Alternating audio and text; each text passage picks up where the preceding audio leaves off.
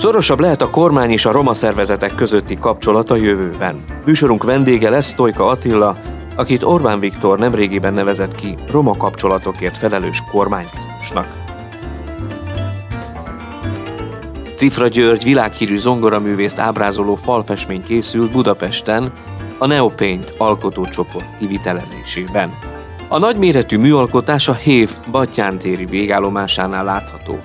A monumentális falfestményről Jankovics Barnabással beszélgetünk. A kertalapítvány nem régiben egy koncertsorozatot indított az özvegyek és árvák megsegítésére, ahol többek között fellépett, vagyis debütált a Hitrom zenekar. A koncertsorozatról, az újonnan megalakult együttesről, zenéről és dicséretről fogunk beszélgetni két vendégünkkel, ifjabb Csík Benedekkel és Bajer Friderikával, a budapesti hídgyülekezet dicsérő zenekarának egyik szólésével. De mielőtt kezdünk, szóljon egy kis zene. Köszöntöm a vonal másik végén Sztojka Attillát, a Társadalmi Esélyteremtési Főigazgatóság vezetőjét, a roma kapcsolatokért felelős kormánybiztos. Üdvözlöm én is önt is, illetve a kedves rádió hallgatóit is. Megkérem, hogy a beszélgetésünk elején mondjon pár szót arról, hogy ön milyen családból származ. Hogyan kezdett el a romákért dolgozni? Én egy esztergomi roma családban születtem, egy olá cigány családban, ami azt jelenti, hogy a nyelvet is beszéltük, és a tradicionális roma szokásokat ápoltuk és ápoljuk a mai napig is. Öt gyermekes családban nőttem föl középső gyermekként, és alapvetően a fő szándéka nyilván a szüleimnek az az volt, hogy az életpályánk az egy kiszámítható legyen, ami biztonságot adhat a mi családunknak is, és ennek keretében az oktatás, az iskolai végzettség megszerzése volt az alapkitétele a mi szüleinknek, az én édesapámnak, és ebben nagy segítséget nyújtottak a számunkra. Annak ellenére, hogy az én édesapámnak 8 általános iskolai végzettsége volt, illetve édesanyám pedig analfabéta, tehát nem tud írni, olvasni, de mégis fontosnak tartották azt, hogy mi tanulmányi pályára, vagy egyáltalán olyan iskolai végzettséget szerezzünk, ami elengedhetetlen szükséges a mi életünkhöz. Itt van előttem a feladatlista, amelyet az új kinevezésével kapott. Engedje meg csak, hogy párat felolvassak ezekből. Például koordinálni a magyarországi romákkal kapcsolatos társadalmi egyeztetést, vagy javaslatot tesz a roma nemzetiségi civil szervezetek és a roma közösségeket támogató civil szervezetek támogatási rendszerének megújítására. Folytathatnám itt a feladatköröket, de mégis mi az, amit ön a legfontosabbnak tart majd a feladatai között? A kapcsolattartást emelném ki, mert a kormányzatnak alapvető célja az az, hogy a roma közösség közvetlenül is megtapasztalja azokat az intézkedéseket és azokat a általuk is fontosnak tartott programokat, amelyek elengedhető szükséges ahhoz, hogy az ő társadalmi folyamataik pozitív irányba előmozdításra kerüljenek. Ebben ez a fajta partnerség és kapcsolat, ez egy meghatározó, hiszen a mi mondásunk az az, hogy nélkülük semmit nem érdemes tenni, és nem szabad, nem helyettük kell megoldanunk dolgokat, hanem velük közösen, és ebben töltök én be egy szerepet. De a valósághoz hozzá tartozik, hogy ez a szerep ez nem újszerű, hiszen én az elmúlt tíz évben is a kormányzat különböző szintjein vettem részt a szakpolitika alkotásában, és én nyugodtan mondhatom azt is, hogy a 2011-es felzárkózási stratégia megalkotásával adtuk meg azokat az irányokat és célokat, amelyeket azt gondolunk, hogy szükséges volt ebben az országban, és az eredmények azt mutatják, hogy az irányok és a folyamatok jók, ezeket kívánjuk megerősíteni a jövőben is. Lényeges megemlítenem azt, hogy programok vonatkozásában nem etnicizálásra törekszünk, tehát mi nem roma programokat akarunk önmagában, mert pusztán azért, mert valaki roma származás, az nem azt jelenti, hogy akár hátrányos helyzetű,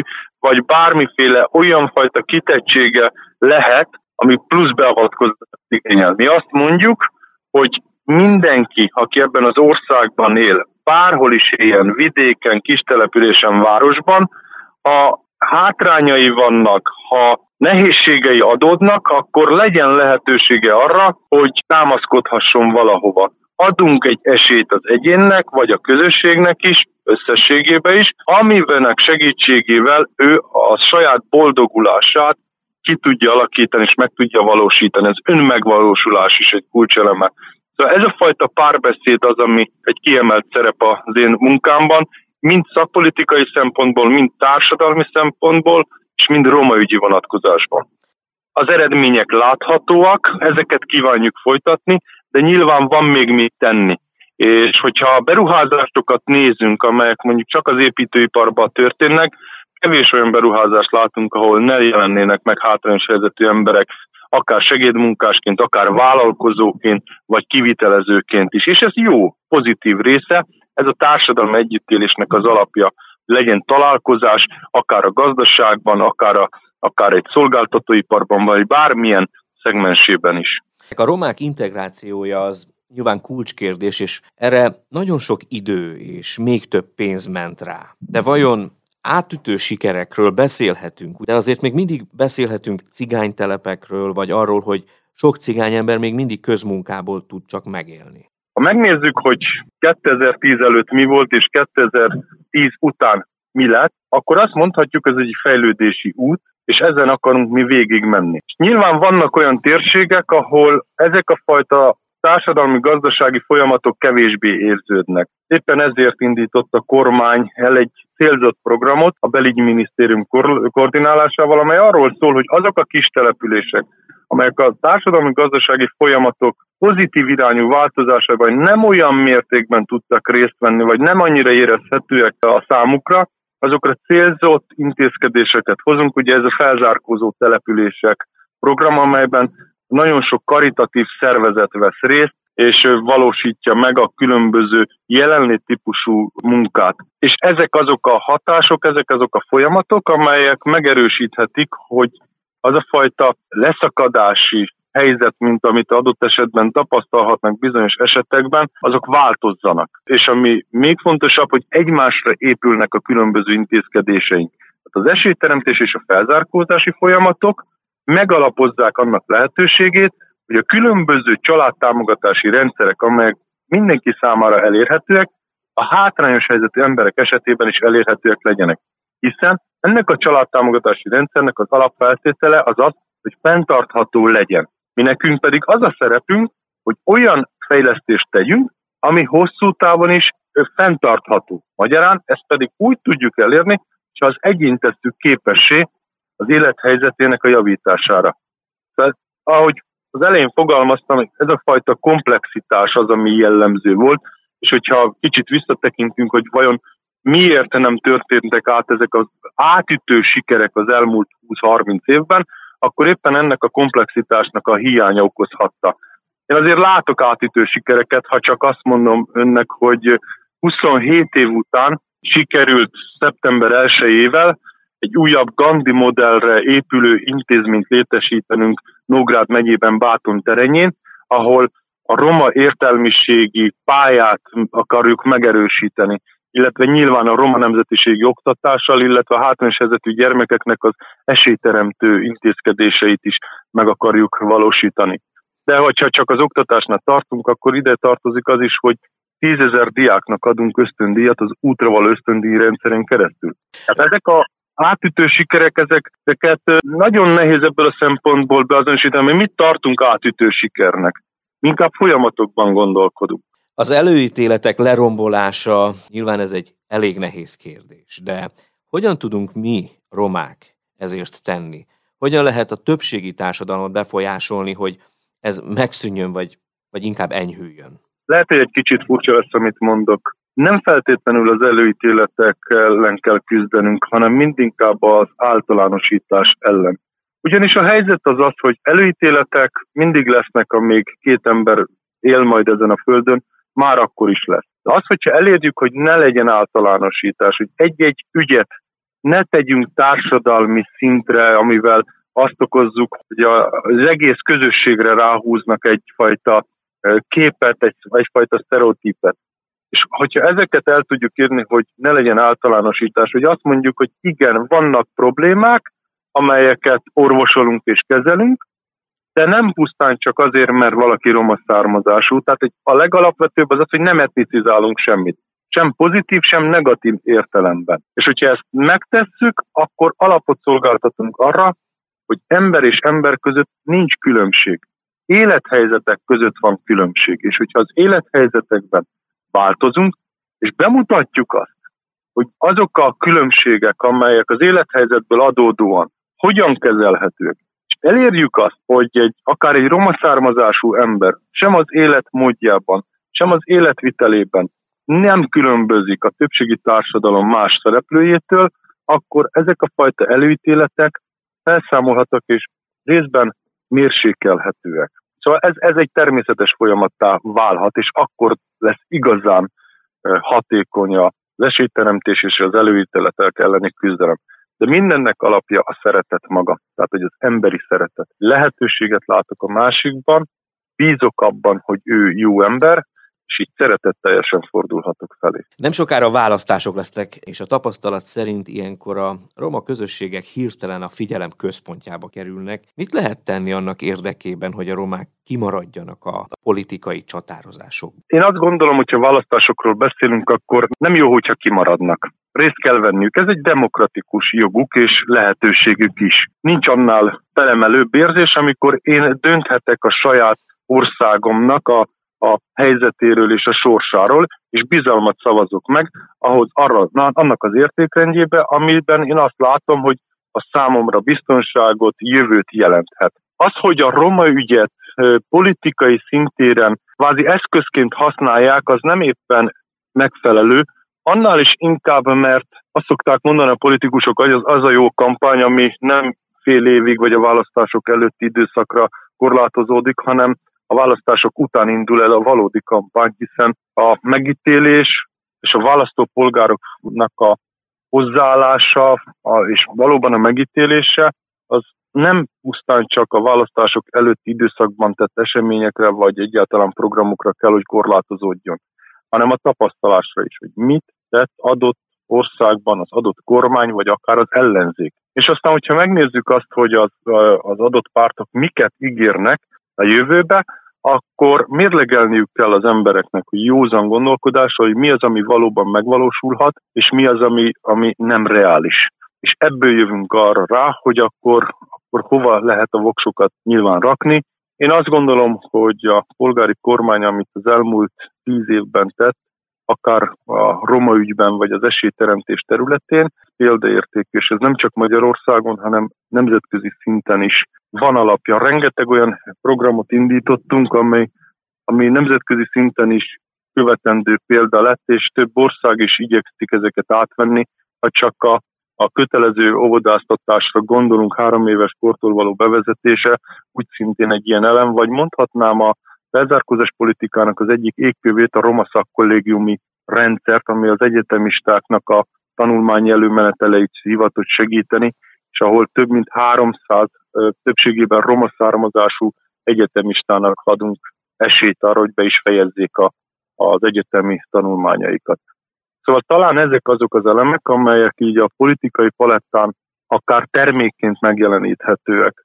Nem csak ígérgetünk, hanem tényekkel tudjuk azt mondani, hogy tettünk és hogyan gondolkodunk. Nyilván az ellenzék az pedig keresi azt, hogy ő hogyan látja és miképpen. Én amúgy meg kíváncsian várom, hogy vajon mit gondolhatnak erről, mert ideig nagyon keveset tudhatunk a, a ez irányú gondolkodásukból. Kormánybiztos úr, Köszönöm szépen a beszélgetést, és sok sikert kívánok a munkájához. Delte adiltu, tai skepiltu, tai tradeltu pecadodrom. Nais arabtu, nais arabvitu, că delte jutivitu. Nais, nais, nais. Odel taveltusa. Aș deulesa, jutită sunt odel.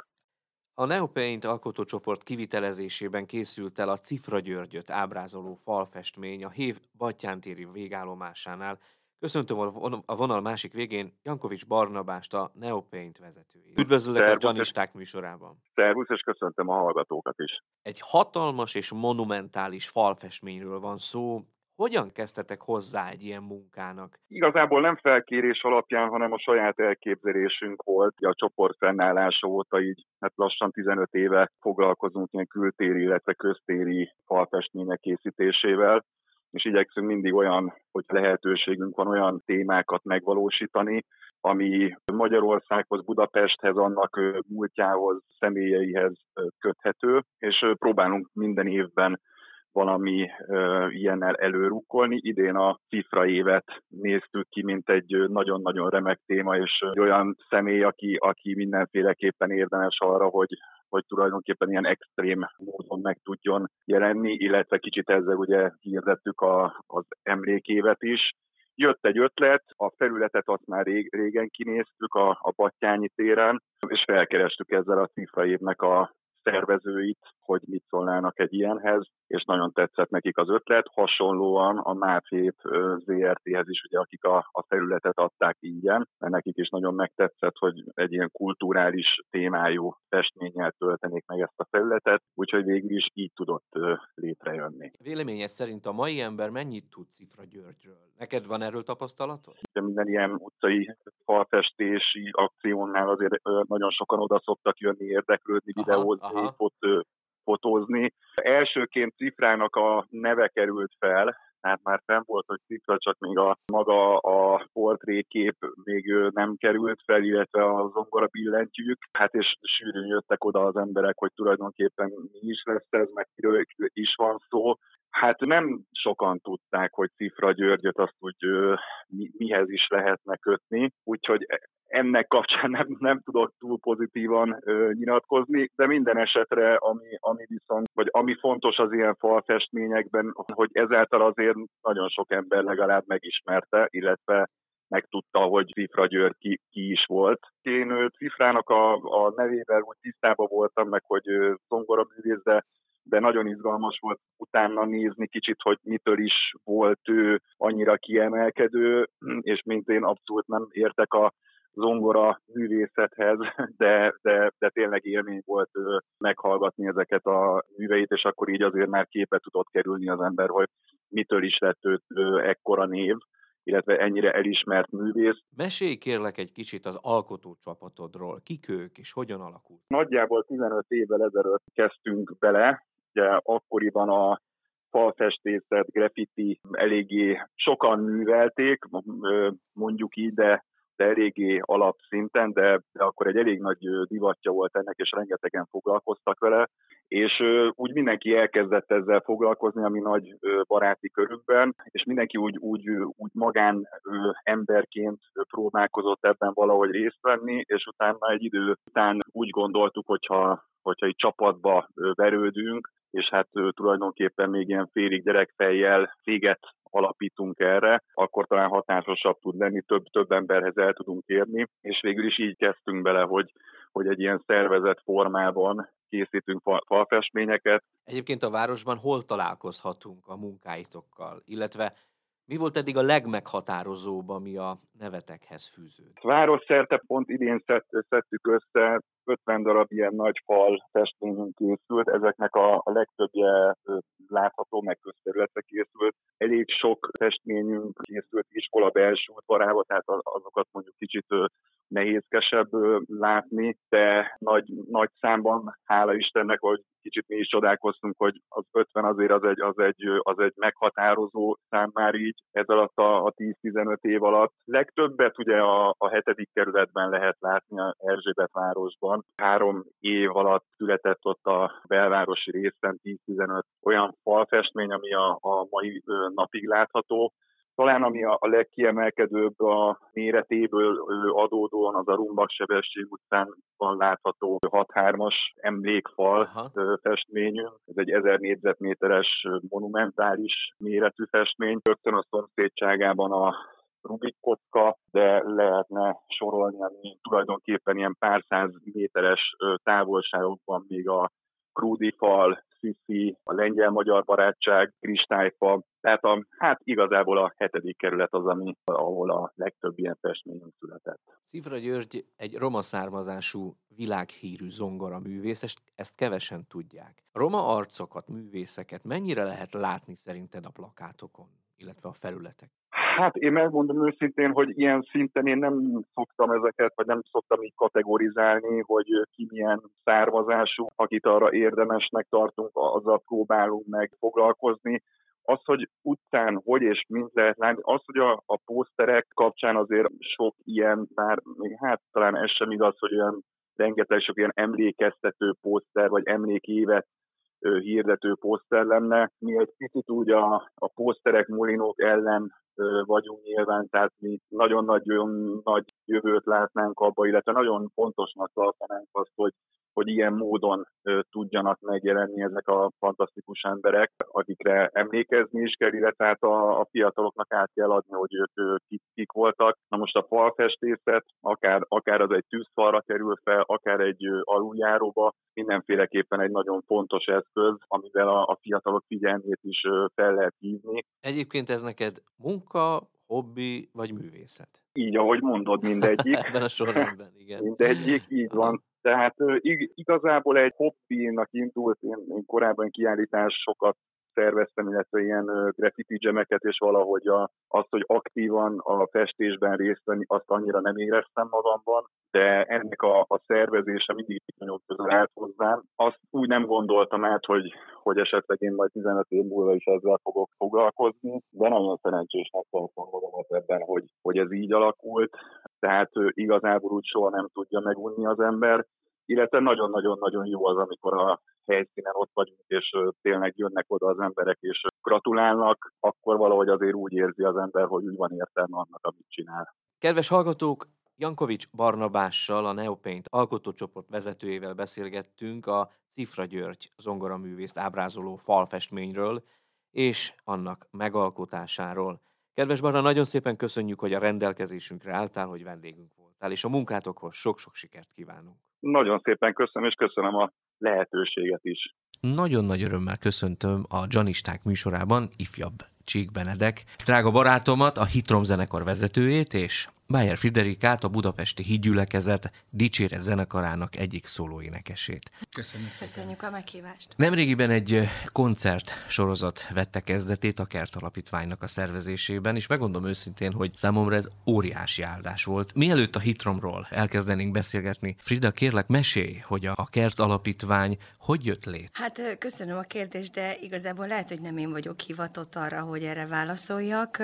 Amit tudok a Kert Alapítványról, Alapítványról, az igazából arról szólt, és az indítványozta, hogy egy ilyen alapítványa is legyen a gyülekezetnek, hogy sérült gyerekeket segítettek abban, hogy nyaranta a szüleiket egy kicsit mentesítsék az mhm. ellátás uh-huh. alól. Nyilván olyan gyerekeknél, akiket pelenkázni kell, Igen. olyan szükségeik vannak, amik miatt nem lehet egyedül hagyni. Tehát ez ilyen főleg több gyereknél elfoglaltságot jelent, nem nagyon tudnak menni nyaralni, és igazából az alapítvány arra született, hogy ezeknek a családoknak, ezeknek a szülőknek segítsenek, és a gyerekeknek is olyan minőségi elfoglaltságot biztosítsanak, ami fejleszti is őket. Uh-huh. És nyilván igen, a Covid sokunkat megviselt, és aztán egy testvérünknek az elköltözését megtudtuk, uh-huh. akért nagyon sokáig imádkoztunk, és, és annyira bíztunk a csodában, hogy egy pillanatról a másikra ő, ő meg tud gyógyulni. Voltak jó hírek, az állapotának a javulásában, aztán utána pedig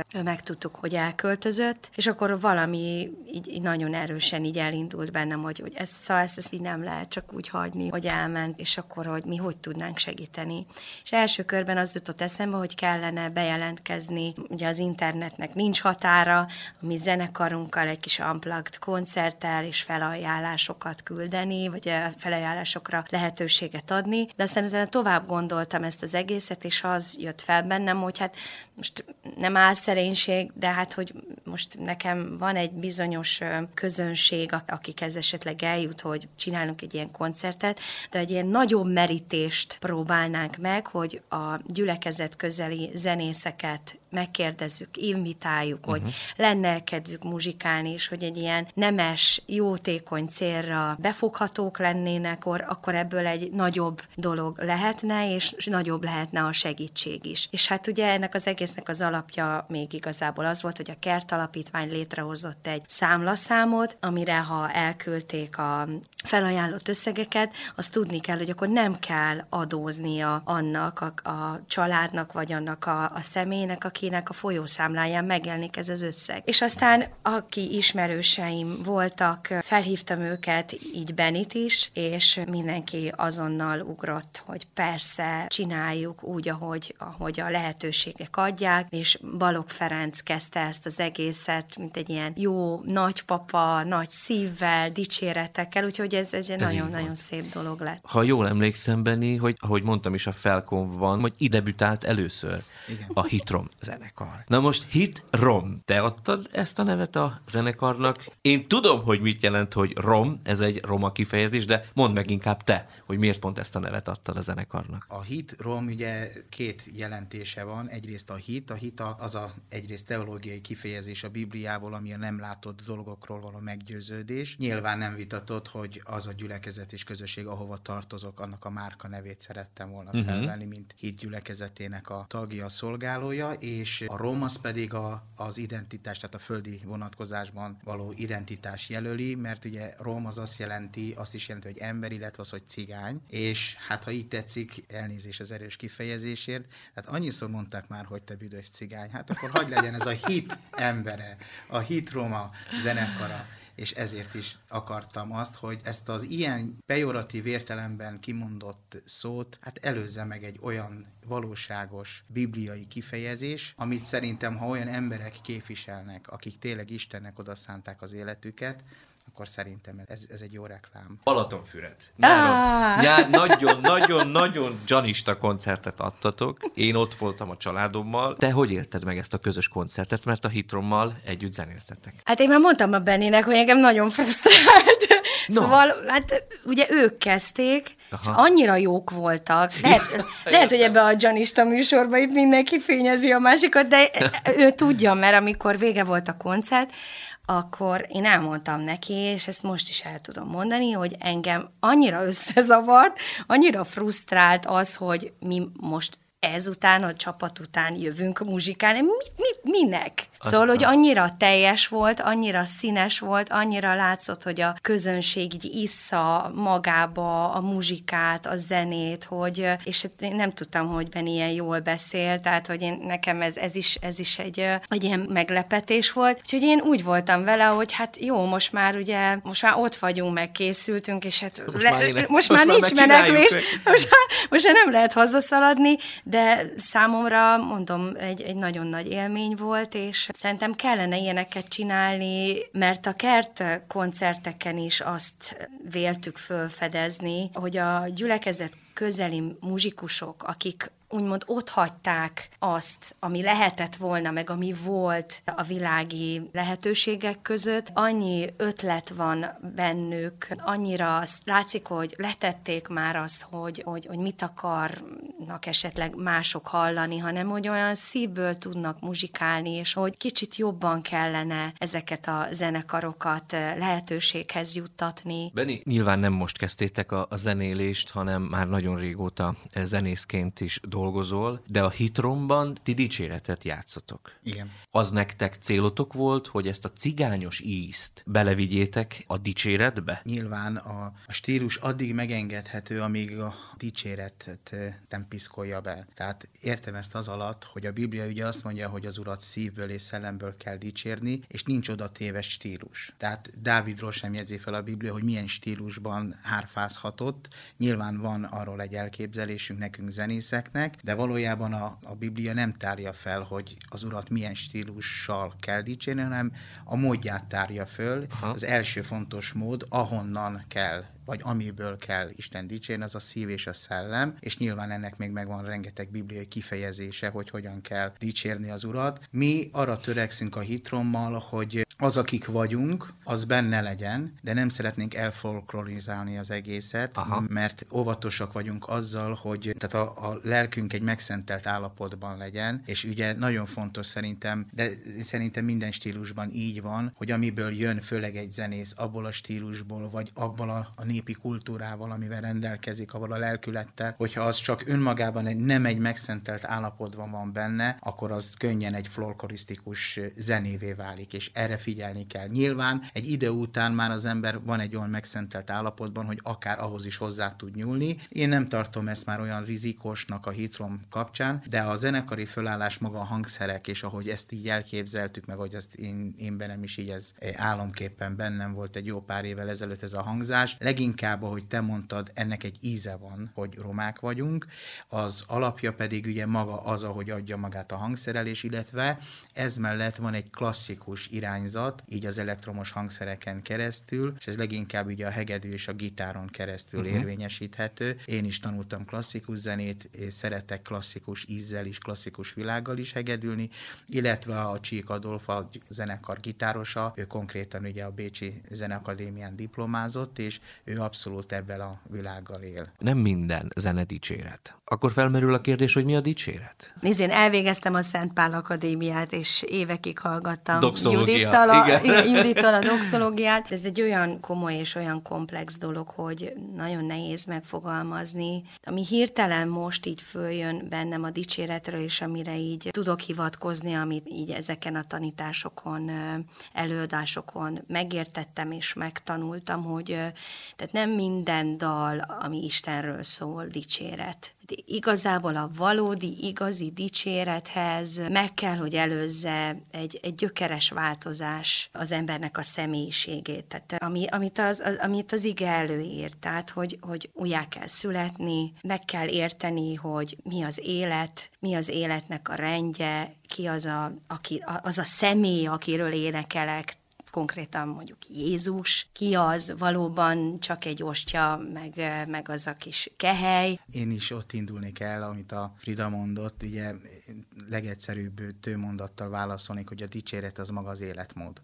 Tehát a helyes dicséret az az Istennel való személyes közösségből származik, és az, amit már a színpadon mondjuk egy muzsikus, egy zenész vagy egy énekes ad Istennek nyilván, az nem más, mint az, amit a belső szobájában tesz az ember, csak nyilvánosság előtt. És épp Benny jutott így eszembe, hogy így beszélgettünk, amikor azt mondta, hogy ő nem tudta, hogy a, az, amit a belső szobájában tesz, és az úrral személyesen, közösségben van, és énekel az úrnak, hogy ez ilyen nagy hatással lesz azokra, akik ott lesznek a, a gyülekezet hallgatóságai között. Dávid élete is erről szól. Pontosan. Hogy mint pásztor, Igen ott volt ugye a nyáj mellett, és, és fölfakadt a szívéből, hogy amúgy egy elégedett ember Istennel kommunikál, és nem prózában, hanem muzsikával, a maga lantjával, vagy gitárjával, de Igen. énekel. Valakinek az életében gyökeres változás történt,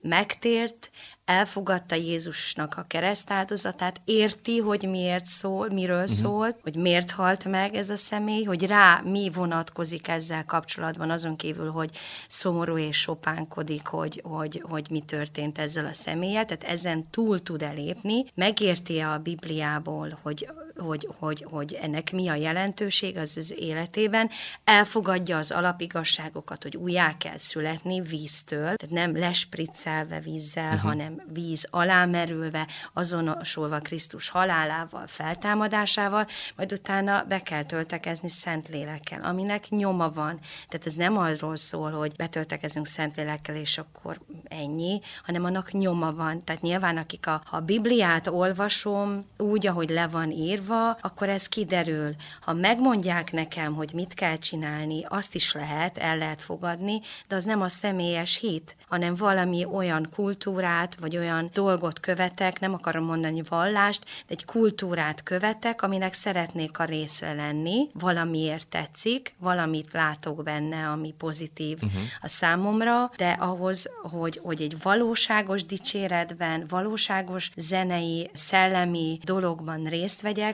az, az valóban, ahogy ti is mondjátok, tehát meg, meg, meg kell változni az embernek, és amikor megváltozik, na akkor jut arra a pontra, hogy nem feltétlenül szeretne színpadon énekelni, uh-huh. egy olyan személyes kapcsolat alakul ki az Isten és ő között, te, hogy azt lehet, hogy nem is szeretnék kivinni a, a már úgy nagy közönség elé, és amikor már azon a ponton van, hát és hogyha van rá hívó akkor nyilván fölmegy az ember a színpadra muzsikálni, de ha nem, akkor is van egy békesség a szívében, hogy egy olyan személyes kapcsolata van a teremtővel, hogy azt nem, nem szükséges színpadra vinni. Szeretném megjegyezni, hogy a Biblia, amikor beszél akár Dávidról, vagy beszél Isten embereiről, vagy beszél például Aszáv Zsoltáráról a, a Biblia, ott nem minden Zsoltár volt hangszeresen, vagy melódiával kísérve, hanem próza is volt. Tehát uh-huh. imádkozás, udvarlás, és ez is a dicséret kategóriája,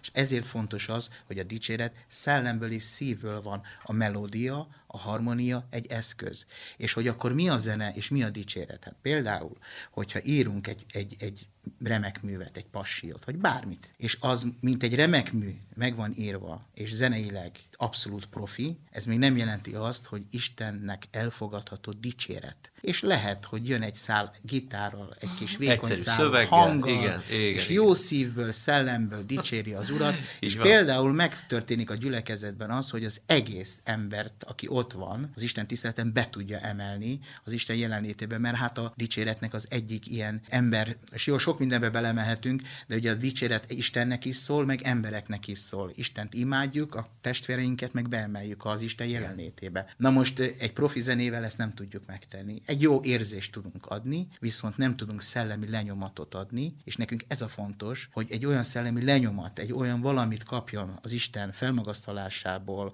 a zenén keresztül a hallgató, éppenséggel, hogy már nem is hallgató az, hanem ő is bekapcsolódik, és velünk együtt dicséri az Urat. És ugye, ha megnézzük a beszéd szolgálatát, az evangélium uh-huh. hirdetését, Pálapostól azt mondja, hogy az evangélium szívből szívbe megy. Ez a jó zene is, hogy a szívből szívbe, szellemből szellemből kell, hogy menjen, és valójában a beszéd, hát a beszédet, kommunikációt a világban is a politikusok rengetegszer használják. De a prédikátor is ugyanazt a szavakat használja, és mégis a Szentlélek fölkeni ugyanazokat a betűket, ugyanazokat a magyar kifejezéseket, és a másiknak pedig életet jelent. Igen. Ha meg az a politikus elkezd beszélni, azt mondja, hogy Istenem, bedugom a filmet, mert hallani se akarom, Igen. vagy éppen az a nem tudom kicsoda. Igen. Ezt most csak azért mondom, hogy pontosan ugyanilyen a zene, kommunikáció. Értem. És hogyha valaki ezt szellemből teszi, és valaki tényleg a bibliai alapigasságoknak megfelelően végzi, akkor azt Isten nagyon meg tudja áldani. Mi a véleményed, hogy merre fele megy a keresztény világ? Tehát hogy látod azt, hogy a fiatal zenészek milyen stílushoz nyúlnak? Ilyen nehéz kérdésekkel hazamegyek. Beli? És addig gondolok. Az a helyzet, hogy én látom, hogy a fiam mit hallgat. No és hallom, hallom, hogy mit hallgat, és látom, hogy hogy hat rá, és én azt látom, hogy a fiatal keresztény zenészek még mindig ott tartanak, hogy, hogy a világi muzsikát próbáljuk koppintani, mert az bejött. Nyilván nagyon nehéz saját stílust kialakítani, és én most azért ismerem ezt mondani, mert, mert ugye úgy lehet tanulni, hogy én is nagyon sokszor hallgattam mást, és azt próbáltam elénekelni, és valószínű a hangszeres muzsikálással is ez van. De egy idő után, hogyha ezt nyilván ezt nem lehet időkorlátba beszorítani, de megtalálod a magad stílusát. És igazából itt szeretném a fiatalokat buzdítani arra, hogy ne egy ilyen, egy ilyen futótűz legyen a tervükben az, hogy muzsikálnak. Mert van fönt, meg van lent, és van a közép. Mhm. Közép az, az nagyon rossz, amúgy különben az a, az a középszerűség időszak, de abból, abból vagy föladódik az egész, szép magyarosan mondva, és akkor valahol máshol kell utat találni, vagy profi lesz lesz. Tehát vagy a saját stílusát meg, megtalálja. És ez nem egy-két év. Tehát szerintem mindenki muzsikáljon, akiben benne Aha. van a dal, és aztán, aztán majd az, az jön, jön, hogy, hogy azt, hogy azt tényleg lehet használni, érzi az ember, hogy, hogy jó helyen van, jót csinál, úgyhogy, és, és, és, és az egyediségre rá kell, rá kell érezni, hogy, hogy mi vagyok, hogy nem vagyok utánzat, tehát egy, egyedi vagyok úgy, ahogy vagyok, és az vagyok, ami vagyok, és uh-huh. utánozhatok gyönyörűen énekelő Aha. fekete énekesnőket, csak nincs értelme, mert nem az vagy, sem karakterben, sem semmiben, és akkor csak egy ilyen utánzat, szóval itt lehet uh, látni itthon is, hogy hogy ugye ilyen amerikai díva énekesnők szerint akarnak énekelni, fantasztikus. Tehát tényleg nagyon jó, ahogy énekelnek, de visszahallom, hogy kit utánoz. Aha, aha, és nem, nem látom az egyéniséget, és az, az, az utána egy idő után kipukkad, és nem érdekel. És a keresztény zenészeknek is, fiataloknak is meg kell találni az,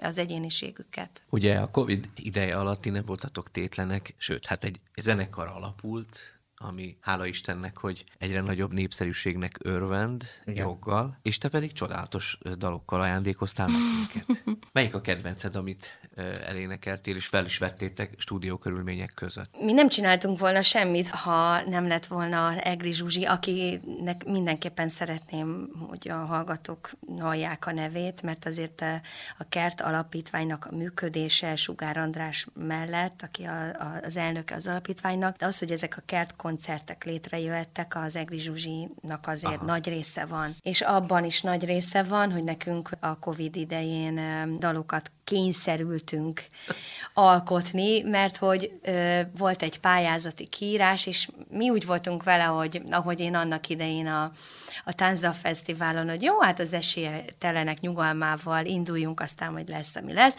és megint egy ilyen meglepődés és egy ilyen nagyon kellemes csalódás ért, hogy ezt a pályázatot egy az egyben megnyertük, aminek az volt a kiírása, hogy négy új dallal, tehát tulajdonképpen egy 30 perces karantén koncerttel kell előállni a közönség, elejálni a közönség elé, és hát akkor gyorsan így a fiókokból előszedtük így a dal ötleteket, és meghangszereltük, és Dorozsmai Péternél vettük fel, és hát igazából nekünk az óriási nagy rácsodálkozás az én nagyfiam volt, aki kénytelen volt otthon tanulni, mert ugye középiskolás és online oktatás volt, és hát a drága csak odaült a zongorához, és hangszerelt, és a, az ajtón keresztül szűrődtek át különböző dallamok, és egy, egy, egy, egy ilyen alkalom adódott, amikor így felszakítottam az ajtót, hogy ez mi, ez milyen YouTube zene, amit hallgatsz, és mondta, hogy nem, hát ezt, ezt, ezt én csinálom oh. most, és akkor így álltam, és mondtam, hogy te figyelj, nekem van erre egy dallamom.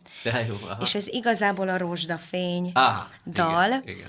ami azért a szívemnek a csücske, mert, mert rá kellett jönnöm, hogy ezt a fiatalembert, akit 18 hónaposan fogadtunk örökbe, és semmiképpen sem akartam, hogy zenész legyen, és amíg lehetett visszanyomtam, hogy véletlenül se legyen belőle zenész. 12 évesen nem tudtam mit csinálni vele, mert az iskola már egyáltalán nem érdekelte, és elvittem a nagyszerű Suki Andráshoz, nem a primáshoz, hanem a fiához, aki uh-huh amúgy a Hit Rádióban az egyik ilyen műsorban beszélt a rajkóféle tanítási módszerről, Aha. amitől én a pad alá estem, Aha. hogy na ez az én fiam, Aha. aki nem hajlandó kottát olvasni, de fürről mindent levesz, és a rajkó módszernek a másik része, hogy ugye a, a cigány muzsikusok, de majd a Benni majd helyre teszi, ha nem jól mondom, hogy ugye másolással mhm. tanulták, tanították és adták át a következő generációknak a, a zenei ismeretet és a hangszertudást. Na és én elvittem az én 12 éves fiamat, és onnantól kezdve bedarálta a zene, és akkor már nem tudtam már mit tenni, és konzervatóriumba elvittem, engedtem, hogy menjen, menjen az útján, és megajándékozott ezzel a dallal, és azt mondtam, hogy kezeimet fölemelem, amit az úr akar, az legyen, és gyönyörű dalok születtek, a zenekar is fantasztikusan feljátszotta egyik percről a másikra, és igazából novemberben lesz itt a Ram, Ram Kolosseumban egy koncertünk, ez itt a reklámhelye, és ez a négy új dal is szerepelni fog, mert hogy az lesz a koncertnek a címe, hogy új dalok, és hát meghívtam Benit is, hogy legalább egy sírósat mindenképpen, mindenképpen hegedüljön. Én meg nagy örömmel megyek sírósat muzsikálni. De lesz nevetős is. Neked melyik a, a, a kedvenced ami, a, a repertoárjukból? Amit te is mondtál, hogy azt esetleg örökítsük meg. A te dalodra gondolsz? Nem, vagy nem, a kert koncerten ja, Jézus életére? Igen. Igen. Hát várj, képzeljétek el, ezt hogy meséljem el. Ugye Na tessék. A, a zenédet ő megcsinálta. Hát az a botos Lali zene. Na, és igen, és az a sztorim ezzel kapcsolatban. az is lesz, ha jön valaki nagy... a koncertre. Én ugye a munkámból kifolyólag elég sokat temetek. És amikor elmentem egy temetésre, és ott voltak a sírások. És ezek a sírások hát általában... Ez elég furán indul, még van egy kis kávém. ezek a sírások általában nagyon egyszerű, őszinte emberek. És akkor mondták nekem, látták, hogy nálam van egy ilyen kis kihangosító készülék, és mondták nekem, játszál már valamit addig, hogy ne unatkozzunk. De ne ilyen temetőset, azt mondják. Abban már elegük van, gondolom. Mondom, mindjárt gondolkodom, hogy mit játszhatnék, gyorsan a telefonomról előkerestem a Beninek a kertalapítványos felvételét. Mert le van mentve. És az utolsó dalot, a, a, Frida dalát beállítottam. És ez úgy tetszett nekik, olyan más lett az atmoszféra, hogy elkezdtek ott mozogni. Na, Persze, Botos Lalinak megmondom. Igen, igen, tehát akkor ajándék volt nekik, és azóta, amikor itt találkozok velük, akkor mindig mondják, hogy azt, azt, azt játszad, azt, azt, azt, azt. Engedjetek meg még egy kérdést. A dicséret, ahogy ti is mondtátok, rendkívül fontos és, és fantasztikus szellemi élményeket tud adni. Mind egyéneknél, zenekaroknál, előfordulhat az, hogy úgy ellankad az emberben a dicséretre való szomjúság vágy. Mit lehet ilyenkor tenni? Hogy lehet megújulni? Nekem csendre van szükségem.